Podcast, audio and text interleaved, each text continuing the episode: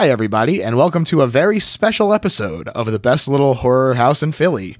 Uh, we're supporting the All That Horror charity drive, which is raising money to support those dealing with burns, fighting breast cancer, or childhood illnesses.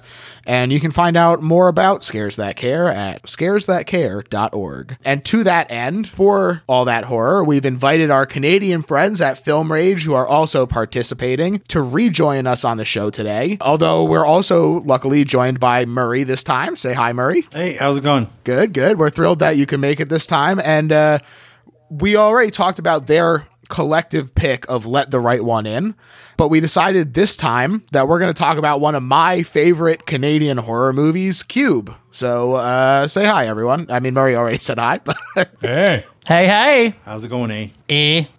exactly. Yeah, you got to get those A's in there. That's that's how people know you're Canadian. You got to prove it. That's right. We always like to talk about the E.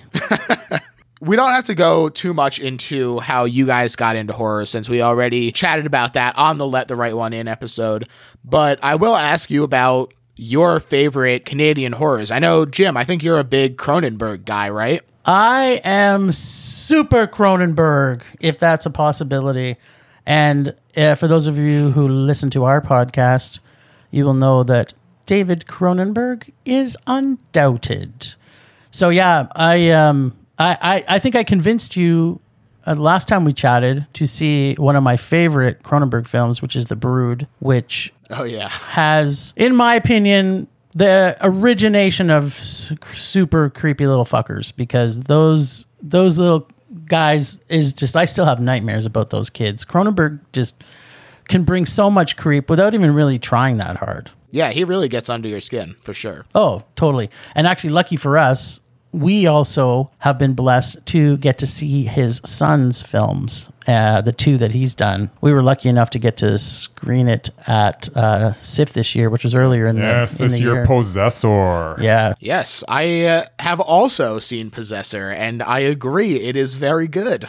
What? When did you see it, buddy? How'd you get to see it? Hey, man, I got all kinds of ins on the, on the, on the circuit here. Nice. Do you know him? Because Bryce has an offer right now. So if Brandon Cronenberg's listening, there's a thousand dollars on the table that Bryce wants to give him to I, produce. said, I said I actually had to give him two thousand dollars. Two thousand. Oh, right. So, oh, right. I made the thousand oh, because my I'm God. I'm willing to give a thousand to hear to to just have Brandon Cronenberg make more films more often. Exactly. A film every eight years isn't going to cut it. We need more Cronenberg. Yeah, that's two thousand Canadian dollars, so that'd be about ten bucks American. Yeah. That's true. He might want it in U.S. dollars. Hmm. I'm not going to mortgage my house. Surely he can meet somewhere in the middle. Yeah, exactly. Bryce, what's your Canadian favy other than Cronenberg? ah, yeah. No, you got to love the Cronenberg. I mean, every you know, Videodrome scanners, Dead Ringers, the list goes on and on. Dead um, I'm gonna give. I'm gonna throw out two. One, one older, one, one newer. What I consider one of the, well, maybe the original slasher film, Black Christmas. Oh, happy Christmas! Margot Kidder just going absolutely as as uh with, with her drunk stint in it. Oh man, she is so good in it. One might say she's mesmerizing in that particular film. But yes, but uh, yeah, honestly, that uh, that movie I, I watched it again recently. uh, Yeah. when we when we went to watch the remake of Black Christmas, the remake of the remake. the remake of the remake of the remake, possibly. um, but uh, yeah, I watched it again and, and it holds up. It's so good. Um, and then uh, you know what? Yeah. little comedy horror I'll throw at you. If anybody hasn't seen Tucker and Dale versus Evil, Oh snap! so good, so much fun. Yeah, that is fun. Mer, what about you? What's your Canadian horror? Well, actually, surprisingly, there isn't that many that I like that uh, in my genre, which is vampires. But uh, the ones that come to mind, one of my favorites of all time is Ginger Snaps. Oh yeah, Nice little werewolf film. Oh yeah. yeah, that is a good one. And one that was at the festival some years back with one of the Ashmore brothers, I believe the less famous one, was The Shrine, Oh which yeah, was actually really good. And then last year we had, I don't think I know that one. yeah. put it on your list. And then we had last year we had I'll Blood to. Quantum, which is actually was in theaters and now is on demand. Oh yeah. You seen Blood Quantum, George? Uh, it's it's very high on my list. I've been hearing some really great stuff. You know, it's it's always great to get a horror movie from a different perspective. I believe that's from uh, one of the indigenous cultures up there, right? Yeah. Yes, it is. Yeah. Yeah, it is. So the the key is that are you any are you by any chance any part indigenous? I am not. You will be a zombie just like me and Bryce. everybody else. But Murray will be perfectly fine. I am immune. He's immune. Oh, you lucked out, but uh, Yeah. yeah, One sixteenth. But I can promise you this: Murray will be one of the first people I eat when I turn zombie. I'm just saying, because he's delicious. hell yeah. You know what? You might, if you gotta go. Here, all right. Here's a question: If you're gonna get eaten during a zombie apocalypse, would you rather get eaten by a friend or a stranger? I want to hear everyone's answer. I think it'd be a stranger because uh, it would hurt too much to be killed by a friend. Oh no, I'm, I'm, a, I'm a friend till the end. If you need me for sustenance, go ahead. I'm going Toy Story on this too. You got a friend in me. I'd eat. I'd eat Murray, and then soon after, I hope I turn in a podcast event. Murray's actually technically closer to me. I'd get through him. Hopefully, Murray falls on Bryce, crushing him, and then we I eat Bryce next. It's perfect. I just Hell yeah. written our future. I respect that. Well, and uh, uh, I'd be I'd be tastier because Bryce is a vegan. Yeah, it'd be pretty lean meat there. Yeah, well, hey, you know, you get that grass-fed beef. I'm not frying it though, so I mean, when you're eating it raw, sashimi is actually really tasty when it's really lean. Mm-hmm. What about you? Would you rather? What would you? Would you rather be eaten by a friend or some surprise guest? I think I would rather get eaten by a stranger because um, uh, I would hate to have seen any of my friends die, and I hope I'm the first one, and then I'll eat my friends. Oh, I like where you're going with that. Although, wouldn't it be great? You're both dead. Like, uh, what was that? Not in not warm bodies. What was the one? Oh, Anna and the Apocalypse with the couple. oh yeah, They die together Right. and live as zombies forever in the school dancing. Perfect. So sweet. Well, I guess we should stop talking zombies. This isn't a zombie episode. No, it's not. But hey, there's nothing wrong with a little zombie talk. And uh, I will say that, so since, like I mentioned, this uh, was a pick of mine, I happen to love Cube. I'll talk a little bit about my own personal tastes in terms of horror. As I've mentioned on the show before, I was on a school trip to Washington, D.C. when one of the kids put on in the hotel room, which they pack you in like six to a room, you know, he put on the It miniseries, and it was the classic. Like I was too scared to to watch, but also too scared to admit that I was scared and face the wrath of of all the kids at school. So uh, I was scared off. It didn't help that the first kill is a little kid named Georgie, you know, and that really was kind of what sealed the deal. But it like horror had always kind of been there for me because my dad is a huge fan of Stephen King. In the basement, there's like a bookshelf that is just entirely Stephen King books, and then some James Patterson and stuff too but there I was always so interested in it and there was that classic like oh I got scared off which puts it as like this hu- it looms in my like subconscious you know and I was always really interested in the stories because I was a, a creative kid I liked telling stories and watching movies of other genres and stuff. Yeah, it was always just like I would have to like read the Wikipedia articles on the movies instead of actually watching them because I would get I would get so scared even just reading about it that I would be like there's no way I could see it. Like uh, there's it's just not possible. But as is typically the case, your imagination is much worse than what's actually on the screen. And uh, as I started getting more into film criticism, I decided that it was impossible to be a, a well-rounded film critic and just completely ignore one of the genres. And so I decided that I was gonna get into horror, uh, or I was gonna die trying. Your conversion almost sounds like a zombie story. exactly, exactly. And then once I got the bite, You were in eating up horror. Exactly. And uh, it started with uh, the Friday the Thirteenth franchise, which is still one of my favorites. To be honest, uh, I think that there's probably a lot of other emotions wrapped up in it because it was kind of the first one that really made me interested in horror. But Never forget Uh, your Friday first. Yeah. yeah, exactly. And Friday the Thirteenth Part Two, I still think holds up incredibly well, and it is my favorite of the franchise.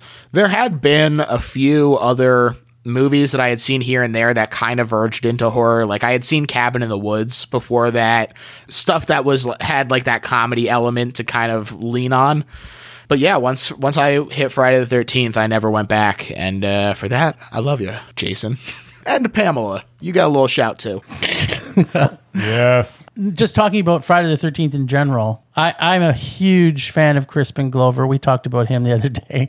The fact that he was in fr- one of the Friday the Thirteenth just makes me smile a little bit more. Hell yeah. And to that end, my favorite subgenre probably is slashers, although uh, I do love body horror as well. That body horror is still the subgenre that gets to me the most. Like a slasher movie I watch because I like to like turn my brain off usually. It's usually uh, less interested in telling some grand morality tale than some of the more psychological stuff. But yeah, body horror, some, like the thing, color out of space, the blob, the fly, all these things that are just about like your body melting. I'm already fucking terrified of human bodies, man. They're so fragile. All it takes is one thing to go wrong and you're fucking dead. And you've got so- you've got COVID. There you go.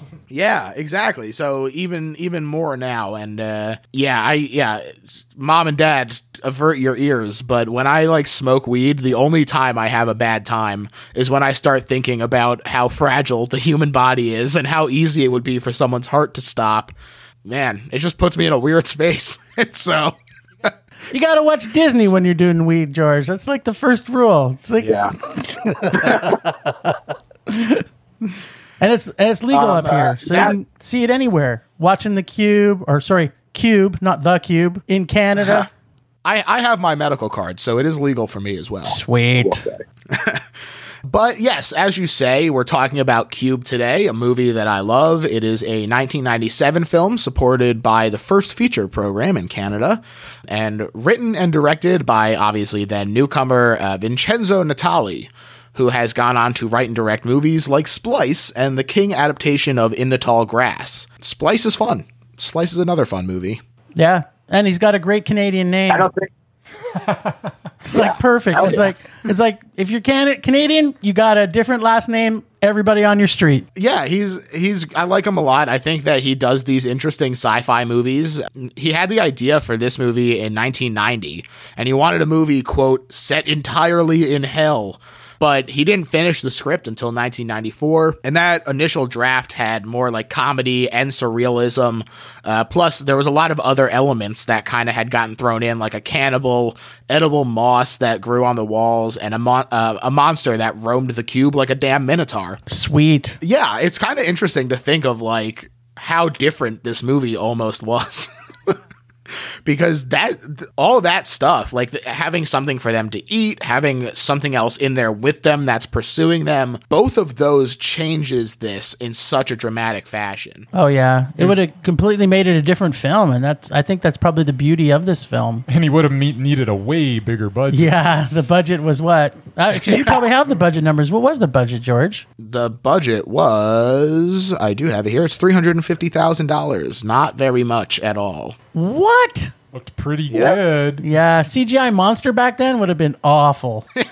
Oh yeah, I hadn't even considered that. It probably would have been CGI and uh yeah, boy, 1999 CGI monster. or a 1997 Godzilla costume, same thing. Oh boy, I don't want to talk about that Godzilla. yeah, it's bad. I hate that movie. It's uh, I love Godzilla, and uh, boy, what a what a misstep. No kidding. Now you're now next time you, you smoke weed, you're gonna imagine being in the cube. Sorry, cube with Godzilla after you instead of body horror. hey, that would be a hell of a big cube if uh, if Godzilla made it in. That'd be a great trip. But Natali's roommate at the time was his childhood filmmaking partner, Andre Bijelic, I think is how you say that name. And uh, he helped Natali strip that central idea of people avoiding deadly traps in a maze down to its essence, which I think is obviously, as we said, very much to the movie's benefit. They got rid of all the scenes that took place outside the cube. The identity of the people inside the cubes were all changed. In the very first draft, they were all accountants for some reason. What? he just really hates accountants. yeah, that would have been terrible. and uh, he takes Yeah, right. Uh, I guess the idea is that they would have all worked together on the numbers or something, but uh, it's it's bad. That's a. I'm glad that they made that choice away from there. Um, and then they they were all going to be criminals, and the idea was that it was going to be like part of a like pr- uh, prison sentence was being banished to the cube. But one of the most important changes, like I said, was that they took out the food and water from the scenario because this really creates a really uh, a great sense of urgency. You know, from the minute they wake up, there's a clock running. I uh, think that's really effective. And after writing Cube, Natali filmed his short Elevated as kind of a proof of concept because he was like, all right, I'm going to set this movie in an elevator.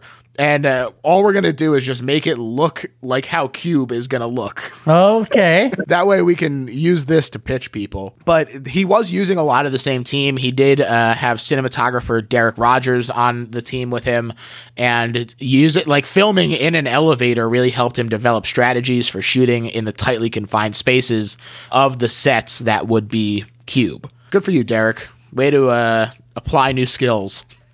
Did you see that short, by the way? Did you see it? No, I I didn't get a chance to see it, but um, I'm sure that it's fun. I'll, I will. It's on- it's on my list of ter- like I just I should watch more shorts. I don't get around to them very often, to be honest. Shorts are cool. I, I like them. I, in fact, I would even say I love them. But Yeah. you know, it's just it's just not usually what comes to mind when I'm like, oh, I should sit here and watch a movie. Yeah, and then you got to go try and find 17 of them to eat up the same amount of time. Right? Like we. Sorry, go ahead. Sorry, what was that? Oh, I, I thought you were saying something. No, I thought you were saying something. And so that's what, what I said. Wow. I didn't say anything. What a what a I was thinking stuff. I'm always thinking, George. Always. hey, don't hurt yourself. um, like we said, this is a small movie, small budget, three hundred fifty thousand dollars. They only had seven actors, and six of them are main characters. And each one is named after and reflects a prison, much like the one they wake up in. Yeah, that's right. That mm, is right. we have Maurice Dean Wint playing Quentin McNeil. He's named after San Quentin Prison and McNeil Island, both of these known for their brutality, just like Quentin is. We have Nicole de Boer as Joan Leaven, who, together with David Hewlett as David Worth, form Leavenworth Prison. You're blowing my mind. Get hey, get ready because there's more coming. And Leavenworth is not only extremely strict, like math is, it is also corporately built and owned, much like Worth. And you have Andrew Miller as uh, Kazan, named after the Kazan prison in Russia, which imprisoned people with mental disorders. Whoa. Yeah, you have uh, Nikki Guadagni. Guadagni? Nikki Guadagni Sure. as Dr. Helen Holloway, named after the Holloway Women's Prison in the UK, and Wayne Robson as Ren, named after the Centre Pénitentiaire de Rennes in France, which pioneered a lot of modern prison policy, the way that Ren teaches them tricks to get around. It's funny because I actually made a little note, not necessarily specific about, I mean, what you did actually is blowing my mind a little bit. But I kind of did the same thing, but compared it to us if there was only four characters in this movie. So I said this was kind of an aptly chosen movie for Film Rage to sort of talk about. The main actor is so full of rage. It's literally symbolic of us. There you go. Plus, there's a Saskatchewan conspiracy theorist, which is really Murray. You've got a jokester, wisecracking nihilist, which is me.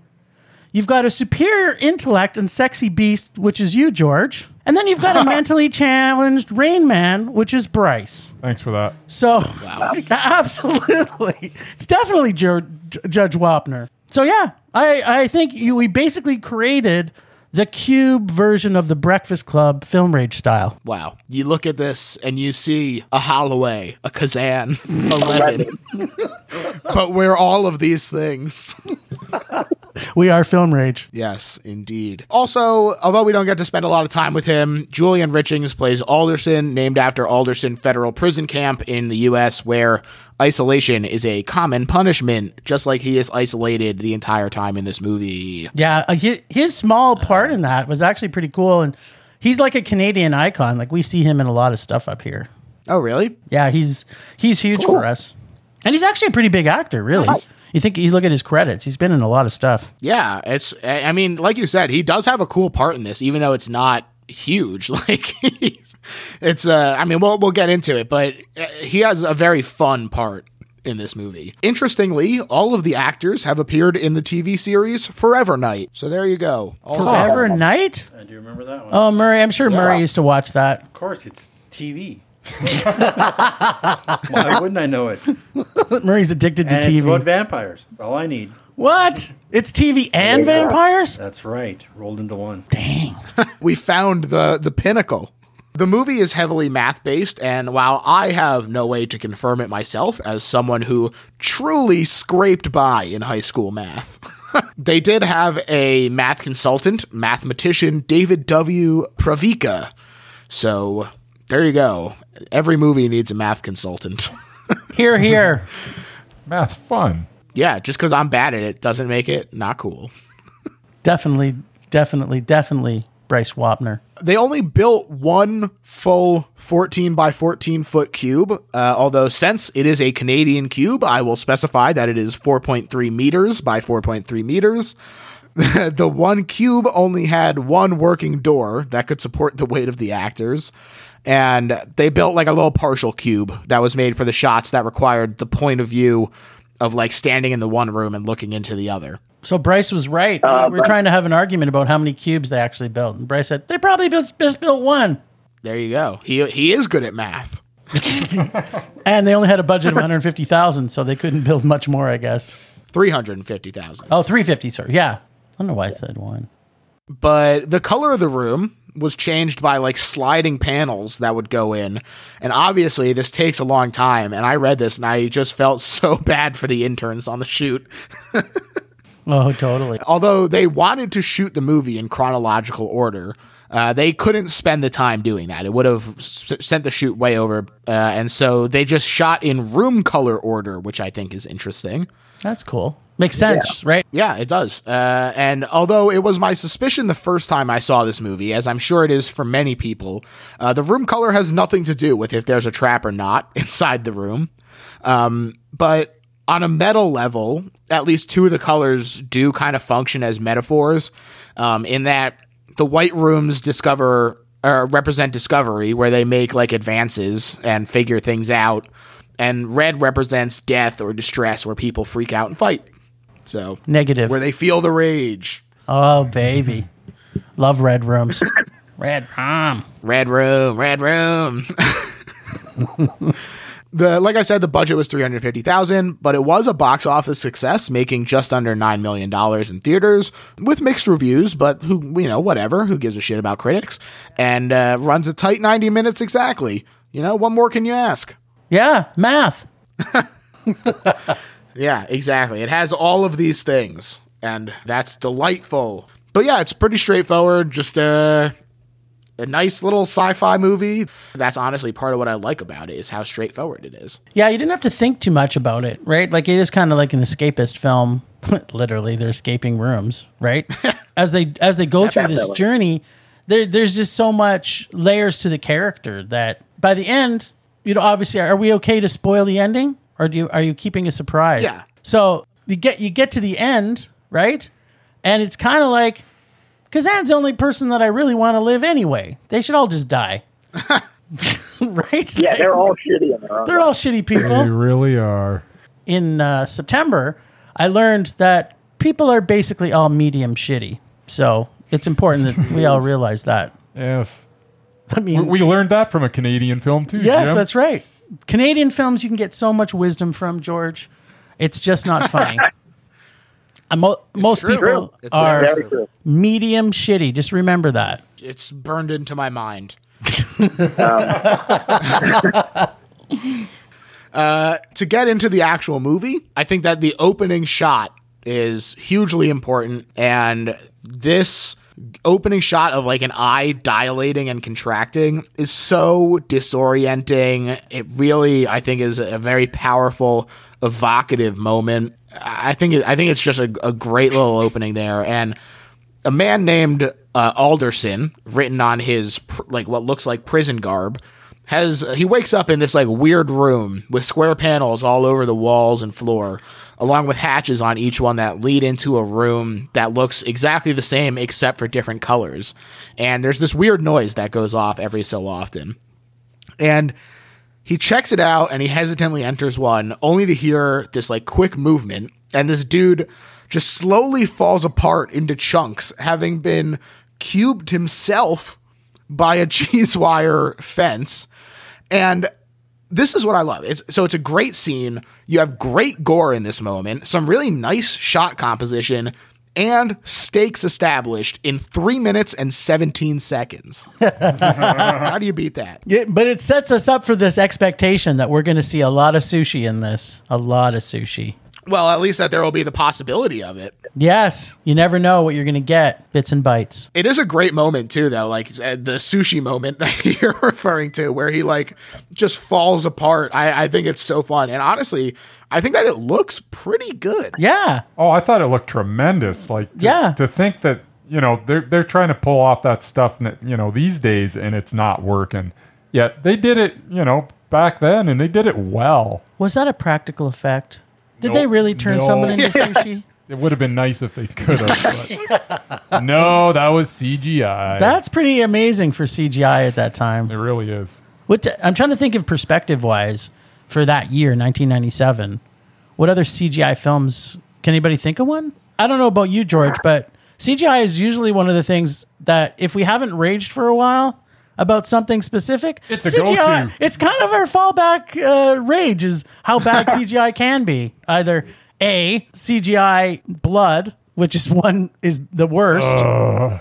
If you can't afford a bowl of warm red colored water, then what, what the hell, man? But yeah, it's this really nice moment, and it fades to white, and the title screen is so cool. It slowly f- embosses, fades in on the white screen, and then boom, there's a nice noise, and it changes to black, and then fades out. Uh, I think it's uh, just a really fun first couple of minutes. Does a great job of establishing stakes, tone, the whole nine yards, gang. Looked so good. When we fade back in, a bloody hand emerges in the foreground of a passed out guy in the background. And uh, it turns out this hand is attached to a guy who checks to make sure that the passed out guy is alive. And then when another hatch opens, he ambushes them with a half suplex and then goes to kick the shit out of them. like he like stops and apologizes once he realizes that it's just like a random lady and they both like skitter over to different corners to look each other over At this point, he could be a good guy. sure it's possible they get interrupted by a call for help and they go to check one of the hatches and they see this younger woman there. She's uh, like college age and uh, she goes to join them in relief but the bloody handed guy yells at her to stop before like looking at the room and then getting her to join the rest. And even this little moment i think is really uh, speaks to how they're setting things up of like okay we know that he knows about the traps. We can assume that he got hurt in the room and that's why his hand is bloody gives you some kind of context about these characters just by their actions. It's really good writing. Yeah, absolutely. eventually there's a total of five strangers gathered in the room. This is quentin worth holloway levin and wren. Nobody knows how they got there or where they are or anything. And as we suspected quentin informs the group that some rooms contain traps which he discovered while exploring Ren, who is a convict who's already escaped seven prisons, assumes each trap is triggered by a motion detector and he tests each room by throwing one of his boots in first, and he demonstrates this with a boot getting flambéed. and it really, that little flamethrower uh, trap is is fun. It comes out, it's like a half a boot left. Yeah. He wasn't going to wear those anymore. No, certainly not. And they speculate on how they got there. And one of them suggests aliens, another says government. I'm curious what you think your first thought would be. It's uh, obviously it's hard to speculate what you would think in this situation, but I think that my first instinct would also be government, not aliens. Yeah, you know what? I think for me it would be the technology would be the like at the obviously we're looking at 1997 technology. So I would I would probably at that time thought government. If it was like super high tech, I might think alien. Yeah. But then I'd be I'd be asking myself, why am I in a cube and why am I not being probed right now? That'd be the first thing that would come to my mind. It's like I'm kind of a little disappointed. I'm in this cube. It must be the government. Yes. I'm not going to get probed in this particular cube. Can I go to an adjacent room where I will You'll get, get- probed? exactly. like you just you kind of always assume that. Mur, what about you? Uh, wh- who I thought was in, who was responsible? Yeah. government all the way. Yeah, except for in Canada, we don't normally have things like that. We would have to be in the American government. Canada, we just like we just take you to a hospital and everybody gets free Medicare. So there you go. Oh no. I'm laughing because it's the only thing that keeps me from crying. we just get free MRIs. There's no government problems up here. Stop, stop. We're already dead. Yeah. The maze is also beset by frequent tremors, and Leaven notices numbers ascribed into the narrow passageway between the rooms. And they kind of pause for a moment here to debate the water issue. And Ren brings something up that I think is interesting, which he, he says that the real challenge is just staying focused on what's in front of you and not letting your mind tear itself apart. This is a really interesting perspective, and I think that it probably is accurate in terms of like realistically it would you would be weak but you have a couple days without food or water as holloway says but going crazy in this maze like that seems a lot more probable Yeah. And for you watching this, uh, how were you did you see this in 1997? Of course he didn't.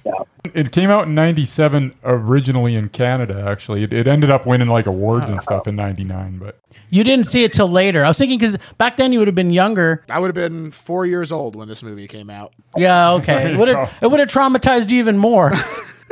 Certainly so. No, I saw this a, a, a few years ago and just loved it. But uh, yeah, I mean the the I think that it's it's really true. Um, you know, we see these guys all these them fall apart and start getting at each other's throats. And uh, Ren was right. Hashtag Ren was right. Uh, of course, right after he threatens to leave them all behind, he enters a room that he assumes is safe and gets killed when he is sprayed with acid. And his face and gurgling noises are truly horrific. this is, oh, without a doubt, the scariest moment in this movie because it is grotesque. yeah. yeah, nobody wants to look that ugly even in your death. Ugh. Just mince. Yeah, it like melts his skull, collapses in on itself. It's Yeah. rough. Ugh. 350,000 buys a lot of goo. Yeah. It's true. It's true. I also there's a really great like shot from his POV looking up at three of our would-be escapees. Just yeah, just lots of like simple things done well, you know? Yeah. You don't it doesn't got to be complicated. it's it's a room, right? Like going from cube to cube. Yeah. They're scary enough as it is. What's on the other side right. of the door? The problem is now, however, that well, two reasons. One, they've now lost one of their biggest assets in that they had a like genuine article escape artist and now they know that each trap uses different sensors to trigger them. It's not all just motion detectors. Yeah. So, big moment for the group. But Quentin believes that each person was chosen to be there and is there for a reason. And so we got a little bit more backstory on everyone here. He's a divorced police officer. Leaven is a mathematics student in college. Holloway is a clinic doctor. And uh, Worth says that he's just an office worker. But one thing that Quentin notices is that they provided Leaven with her glasses, but removed everything else from everyone else. So that really drives home how calculated this is, which I think is a really interesting way to raise the tension and the stakes of being like they've get they know exactly what's in here. They've prepared for every sort of scenario and you're just playing out their game. Yeah. Yeah, it Bra- was bracelets are gone. Necklaces are gone. Yeah. It's it's supporting the theory though, right? Like But the that they glasses had remain. that that that this is this, they were there for a reason. It really it really supported that theory. Yeah, I, I- it's it's really interesting, and this makes them focus on Leaven and the numbers that they found because they're using this as like the springboard to hypothesize. And she assumes that any number marked with a prime number is a trap, um, and that's why she's there to be like the math whiz. Seemed reasonable at the time. Yeah, it worked for a while for them. Yeah, La da da. It's working. It sure does. Science. It's cool. They press on, they get disoriented about how long they've been at it, and eventually they reach a room where the only one that isn't trapped, according to this guess uh, of like, their hypothesis, is the one on the roof. Which honestly, if that's the case, that's game over for George. all the climbing that they do in this, like, thank God everyone is physically fit because I, there's no way I'm climbing around these rooms on like these little monkey bars that they have. I'd put you on my back, George. We'd get out. Wow, a true friend. Jim, step up your game, man. I wouldn't be running out of food if there's seven of us in there. Uh, Just the water I gotta find. Yep. Hey, you're not wrong. but yeah, he, they they open up this door on the top, and uh, from the sky drops a mentally handicapped man named Kazan, who Holloway insists on bringing along. This is, first of all, very empathetic and nice of her, and obviously Kazan deserves to be treated with respect. But also, Quentin is so quick to forget his theory that everyone is there for a reason. That speaks to sort of uh, his fascistic tendencies, we'll say. He's such a hothead. Raid. That's, uh, I think, putting it mildly. There's a great moment where uh, they're like kind of expect they're passing into the next room.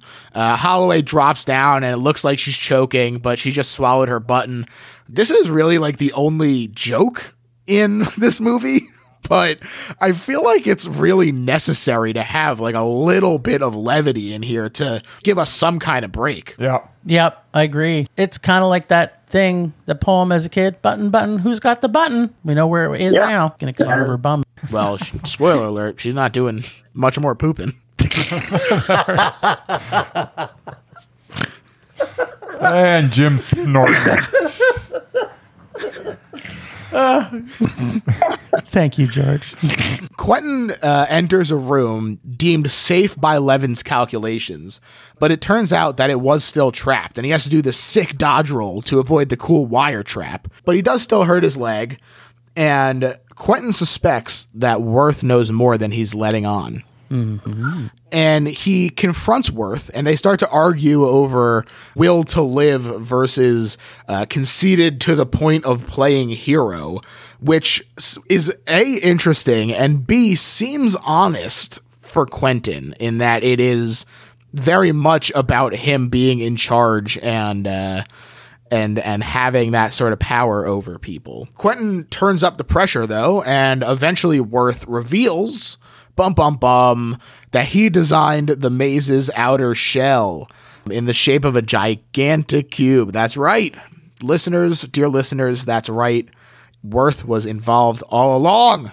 Yes. He did this for a shadowy bureaucracy, is how it was described.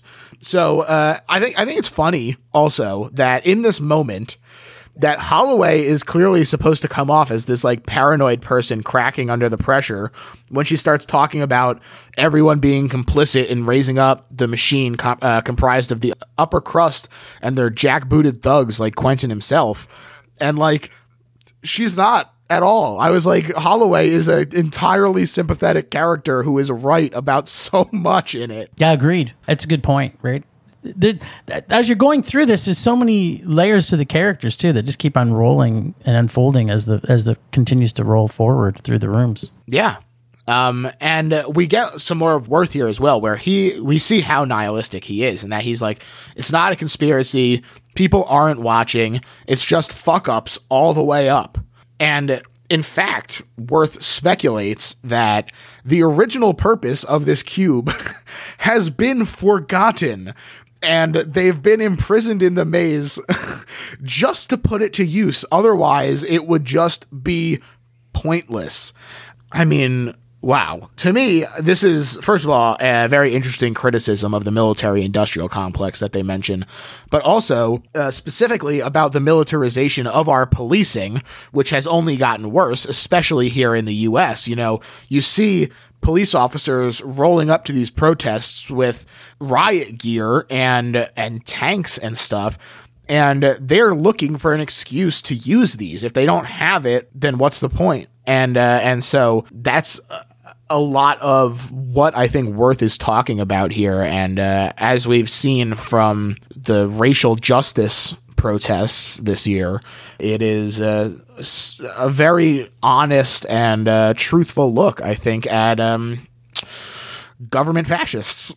Yeah, for sure. And and yet, you know, you still at this point, I mean, if they're talking about the fact that they don't know yet whether or not there is still a purpose for it, they, there's obviously some intelligent design to it because, you know, what's the pur- is it somebody's sick game like in Saw, or is it like by them choosing these type of people? Is are they are they beamed up, Scotty, to this to be able to be? You know, there's all that, all those questions still continue to go forward because you still don't have any answers. yeah, you you have just the barest shape of a, a theory. Maybe it's a really interesting reveal, and I, I like this scene a lot. And I think that um, Worth does a really good job with it. Agreed. True to policing form, since he doesn't like what he heard, Quentin starts beating the crap out of Worth. Oh, mercilessly. and yeah, he has to get stopped by the others because he is. It looks like he's gonna kill him. yep. uh, Worth's knowledge of the outer shell. But basically, it all boils down to they stop him because uh, Worth's knowledge of the outer shell is useful to them, and having the dimensions allows Leaven to determine that each side of the cube is 26 rooms across, and that means that there are 17,576 rooms in total. Which, holy crap. Imagine getting hit with that number while you're trying to escape this thing. Good lord.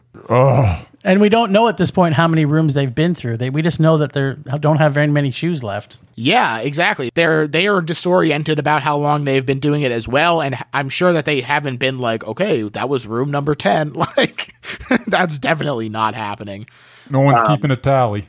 It might have started having to throw Right. bundled up clothes, which might not have been so terrible. I think there was enough heat in the in, in Yeah. there. No one would. We weren't seeing any steam coming out of the breath. Why? Why couldn't they get naked? yeah. At one point, they say that they're like excessively warm. There you go. There you go. It was maybe coming in cube you go. six. Because isn't there three cubes? I don't know. They kept on making. Uh, them. no, uh, this is their cube two hypercube, and the other one don't exist. There's only this cube.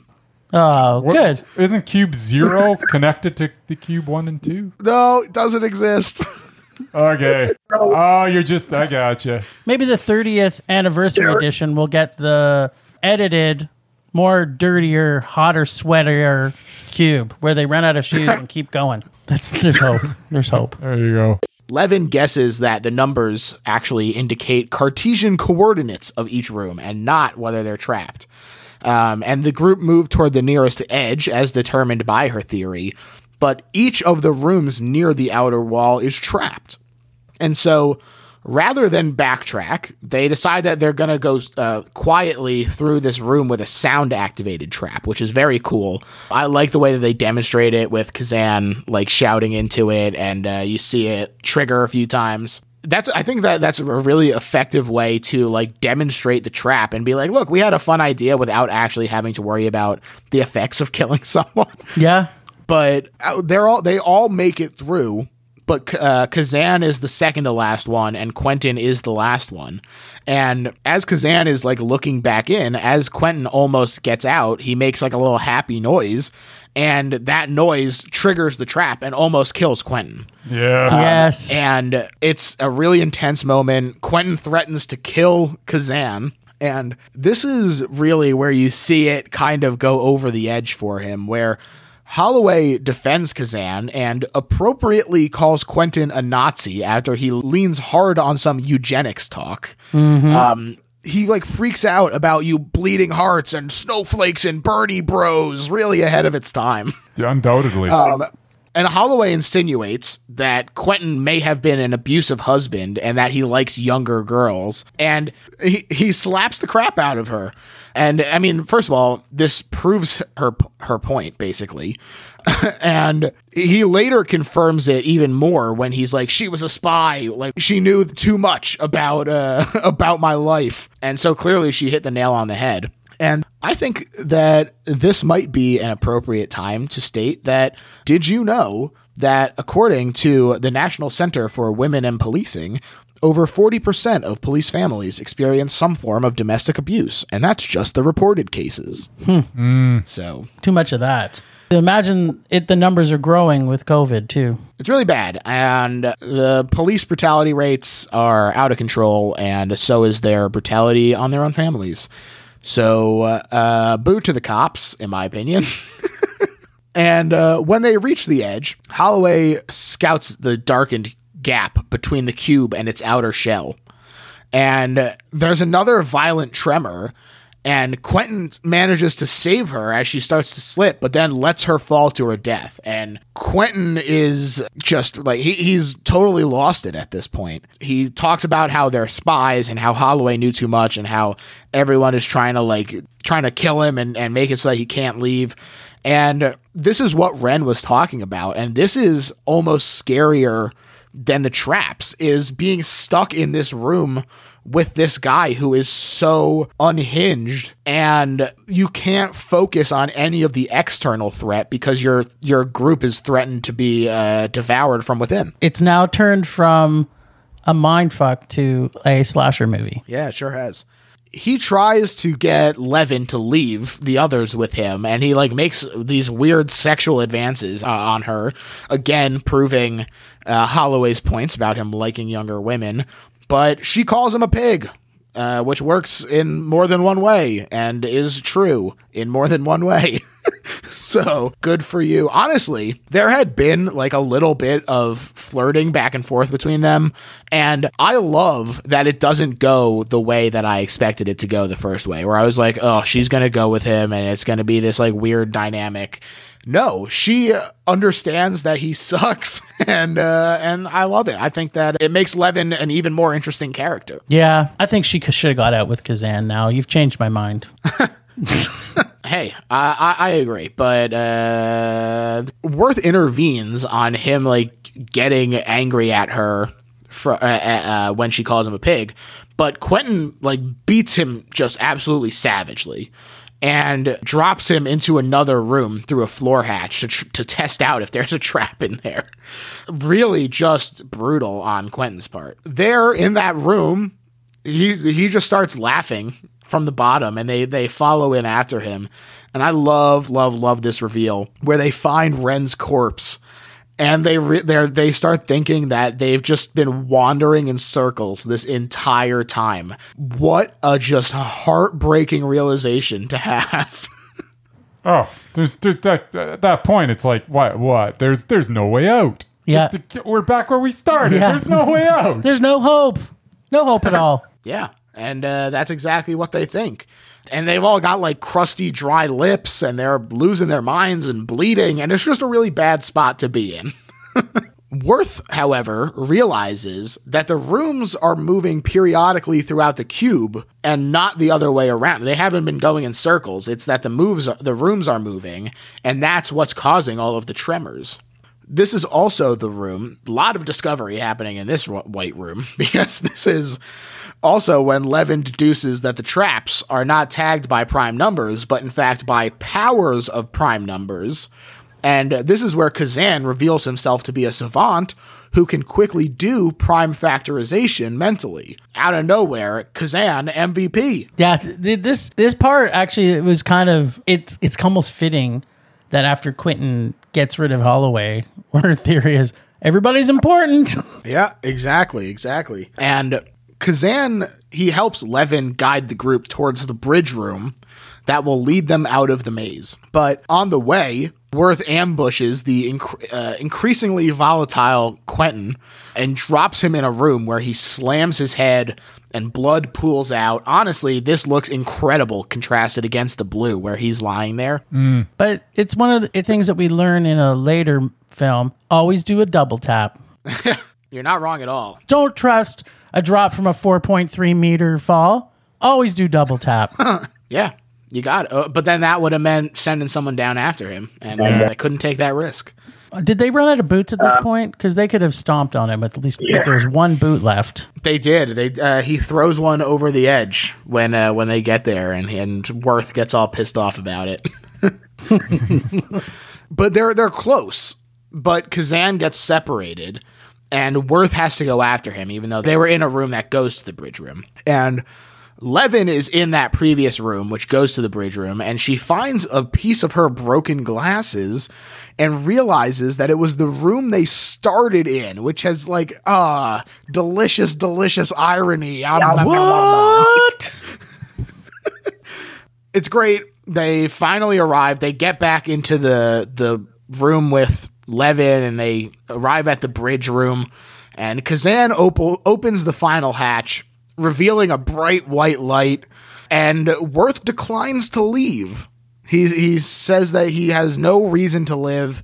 He feels responsible for his part in building this and that there's nothing for him out there. I mean, there there is this interesting question of how complicit is Worth in their situation, you know? It, he helped build it, but he doesn't know, but is being unaware. Does that, you know, make it so that you're not really at fault? I don't know. I don't know. Right. Yeah, it's you know what you, you pose a good point. It's it's like is the individual person or event that's part of the collective truly everybody within that sort of at fault. I think it's interesting that you the film makes earlier reference to Nazis because in this point with your question specifically you think about okay so was every person that was in the german army at this point at fault for what was happening at that time? It, it, it brings a bigger question to not just this movie but in general questioning your own worth mm-hmm. questioning your company that you work for is your company ethical. You know it it it, it could make you if you watch this smoking weed you would have gone right to the place you don't want to go buddy. Well, I have news for you because I did watch it while smoking weed. and what I landed on is that it does raise that question about about like even you can extrapolate it out to Nazis and stuff. But I uh, think that it lands on the answer being yes, they are complicit. And the answer is that this is supposed to shock you out of being complicit. It's saying stand up, like know what you're doing, understand how things work and look at the bigger picture and how you fit in as a cog in this machine. Yeah, Oppenheimer, right up until their death, was not happy about what happened with that that bomb. Right? Yep. So uh, yeah, it's a it's a it's a great kind of thesis that it it presents at the end. I think Leaven conv- she tries to convince Worth to leave. Stop now if you're planning on watching this and haven't seen it yet, because holy shit, huge shock. Quentin is revealed via stabbing and killing her to have survived. Yeah, it's like you know, there's a jump scare coming. Yeah, and uh, it's a good one. And uh, he stabs her with this hatch lever, and he's just absolutely coated in blood. And uh, he also manages to get in a fatal injury on Worth while Kazan flees for this little hatch.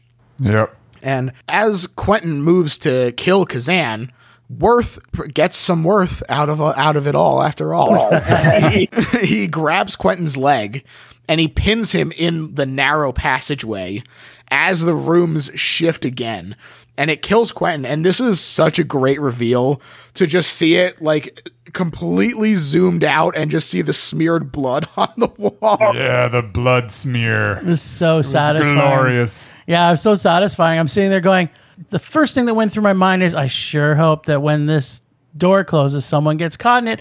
And there it was. It was like an early Christmas present. Yes, and the person that you wanted to get caught in it.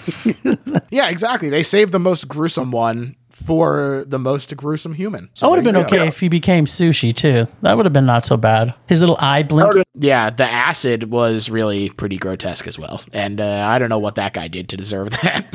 Yeah. Or, uh, as we talked earlier, perhaps Godzilla would have came and got him. oh, that's the best way to go out. Talk about your surprise endings. Yeah, it's like, what? Godzilla? Where did he come from? it was all Godzilla's plan all along. but Worth managed to get this last little uh, bit of heroism in there, and he crawls back to Leaven's corpse to die next to her. Finally, he has a friend, someone to die next to, and uh, Kazan slowly wanders into the bright light. quite a pickle since he won't be able to communicate what happened to anyone, even if he makes it out of the facility or whatever this was built in. Yeah. It's like super bleak. It's like it never happened. Yeah, it really is like that. And uh, it's a great ending. It's simple, it's to the point. And now, gentlemen, we've uh, reached the point where, at the very least, I will say why this is the best horror movie ever made. You are certainly uh, welcome to join in and uh, and present an argument, but uh, I'll start it off this time. To me, this is the best horror movie ever made because it, like I said, is a simple idea executed at its peak. It is Saw plus Cabin in the Woods plus even more mystery. You get all of these great characters who are each shades of unlikable and realistic and it's ahead of its time. Uh, it's just it's just so stripped down that all that's left is the good stuff. All of the fat that brings down other movies is removed from Cube. And um, the fact that the performances are they're exactly what you need for this movie, and it's it's a great sci-fi idea. To me, uh, that combined with the great effects and the great shocking moments in it, make it the best horror movie ever made. Well said. Very well said. More isn't necessarily better. What do you think, Bryce? Yeah. Ditto. Murray, you got something to add? It was just it was a simple story. Uh, as as you mentioned, the the uh, special effects were way ahead of its time. Really, like you go back to nineteen the late nineties and movies that were that were doing stuff like that didn't look that good. It looked so good, and for it to be a Canadian feature gives me a little pride that we were a little bit of ahead of our time. At you know at that point. We can be scary people at times. Yes. really scary. Murray, what do you got? Why, why do you love this movie? I saw it about two weeks ago for the first time. So, uh, yeah, it was good. It was entertaining. Uh, right off the start, I mean, the guy from the Red Green Show gets liquidated. So that was, I thought it was a comedy, to be honest. Because I, I mean, I'm used to watching him be a goofball. I'm like, is he actually serious in this? This is a serious role. Like, Did, yeah, do you guys it got the. Red Green Show down there? No, I've never even heard of it. Never Go heard of find it on YouTube. Yeah. But you'll know what Murray's talking about. Basically, the catch line from the series is duct tape is a handyman's secret weapon. He uses duct tape for everything. There you go. But Kind of this what is- happened in this movie, yeah, th- probably. this guy's a Canadian actor, and Yeah, he could have used some duct after, tape. after he did this, uh, he did the Red Green. I don't know, 10, 12 seasons. I don't know how many seasons it went, but yeah, he was just some goofball guy who showed up on the show. But I hadn't seen him in anything else. I didn't realize he was a serious actor too. But yeah, and then he got liquidated in the first tw- ten minutes. But uh, yeah, delicious. It it was good. It, it drew some parallels to other shows I've seen on TV. You know, Canadian cast. Yeah, it was enjoyable. but then we got to Hey, force him to I'll watch. take it. Yeah. Oh, just as a little aside, by the way, uh, you you're in good company, George, because my, my late father, this was his favorite horror movie. He came home from seeing this. He saw it at a, a little independent movie house in the, in like '98, and he came home and he says, "Oh, you got to see the Cube," and I'm like, "What?" Don't you mean he said you got to see Cube? Cube. Well, he probably said the because he got everything wrong. Um, but I was like, "What are you talking about? I think that's a horror movie, isn't?" it? He's like, "Yeah, but it's so good." And I was like, "Really?" And I'm like, "Okay, well, I'll go see it." So very next night, I went and saw it, and we came back and uh, we talked about Cube, and it's one of the many many uh, nice memories I have with me and me and, me and my dear old dad. But This making but me- George, he, al- he also loved Cube. Wow. Hell yeah! I think I think it is a pretty accessible movie for people who aren't super into horror. Like like Murray said, you know, he had a he had to find enough time watching it. I think that there's not so much guts and gore that people who are like not into that stuff would uh, you know, be unable to make it through. So I do think that this is a very accessible movie. Yeah, Absolutely. I think it holds up. Like there's some CGI we know, or and even not even CGI, practical effects, whatever. I think this still holds up to today. You could this could be released again, and people would go, "It's not terrible, right?" And you think about some of the films that came after this that that influenced. I talked a little bit earlier, like Saw. This could easily have been what spawned the guys from Saw to make Saw, right? Like. It's kind of Yeah. cool the evolution of horror, and we find influences from different places. So for me, the reason why this is the best movie that George should have picked for his favorite Canadian horror film other than David Cronenberg is because this budget in the US, based on today's US dollar rate, throwing math in, would be $263,700.50 USD. So it's a budget. It's it's cool. And this is 1997. Yeah. Also, I did forget to mention. Uh, I said I was gonna. I literally off air was like, "Oh, I'm gonna tell you this story," and then completely forgot. One of the other reasons why I picked this movie is that all the time I'm like, "Look, people like what they like. You know, you can't get mad at people for liking something that you don't like, or even for not liking something that you did like, because people's tastes are different." But the most genuine moment of anger that I have ever had at one of my best friends named Jerry, who was a previous guest on this show, is when he said to me that Cube is fucking stupid. What? and, and He's he- like, stupid. like, I I look, I agree. Jerry, fuck you. In my core, I felt rage. How could you think that this is stupid? And he he just hated it. He hated everything about it. And so really this whole episode serves as a statue of a middle finger to my good friend Jerry. So there you go. and it comes We're all throwing up our middle finger, Finger. at Jerry Yeah. right now. Screw you, Jerry. we're looking down on him from up high in Canada, the north, and it's almost come full circle though, George. Jerry gets the finger. You caused you to have rage because of his rage. And then when you thought about doing this movie, you thought, what better way than to engage the true kings of rage? And that is us, Film Rage. Exactly, exactly. And uh, great segue, Jim. Why don't you tell the people where they could find Film Rage? Well, you can find us everywhere. We're hidden in every corner. We could be in your room right now. but on social media, you can find us at Film Rage YYC on Instagram, Twitter, and Facebook. You can find us at our website, which we really want people to go because we keep adding super awesome content. In fact, this could take over IMDb at one point. It is filmrageyyc.com and comment often because you know what? Like you said, we like it when people like us, but we like it even more when we make them rage. Great. As far as my plugs, you can find me on Twitter at Little Horror PHL. The website is also Little Horror PHL. Uh, and uh, you can also find us on Patreon at Little Horror PHL. And uh, you can get all kinds of good stuff there, including bonus and ad free and early episodes. And we're also doing fun not just bonus episodes, but bonus content like riff tracks and stuff.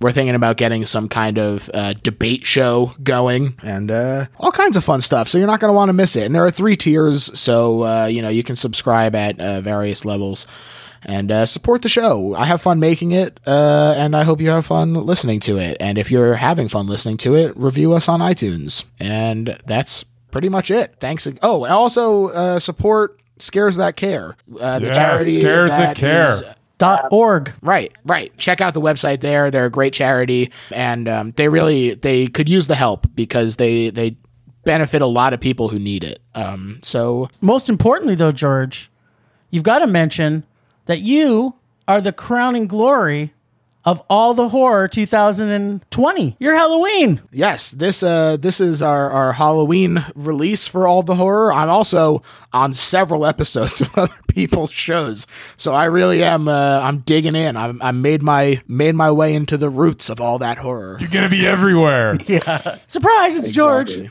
Exactly. And uh, hey, if you enjoyed listening to me chat with Film Rage, you could go back. You could listen to our episode about Let the Right One In. And also, I have been on their show previously and will be on their show again recently. So. Listen to me on Film Rage and have a nice time with the boys. Okay, that's it. Bye. Rage on.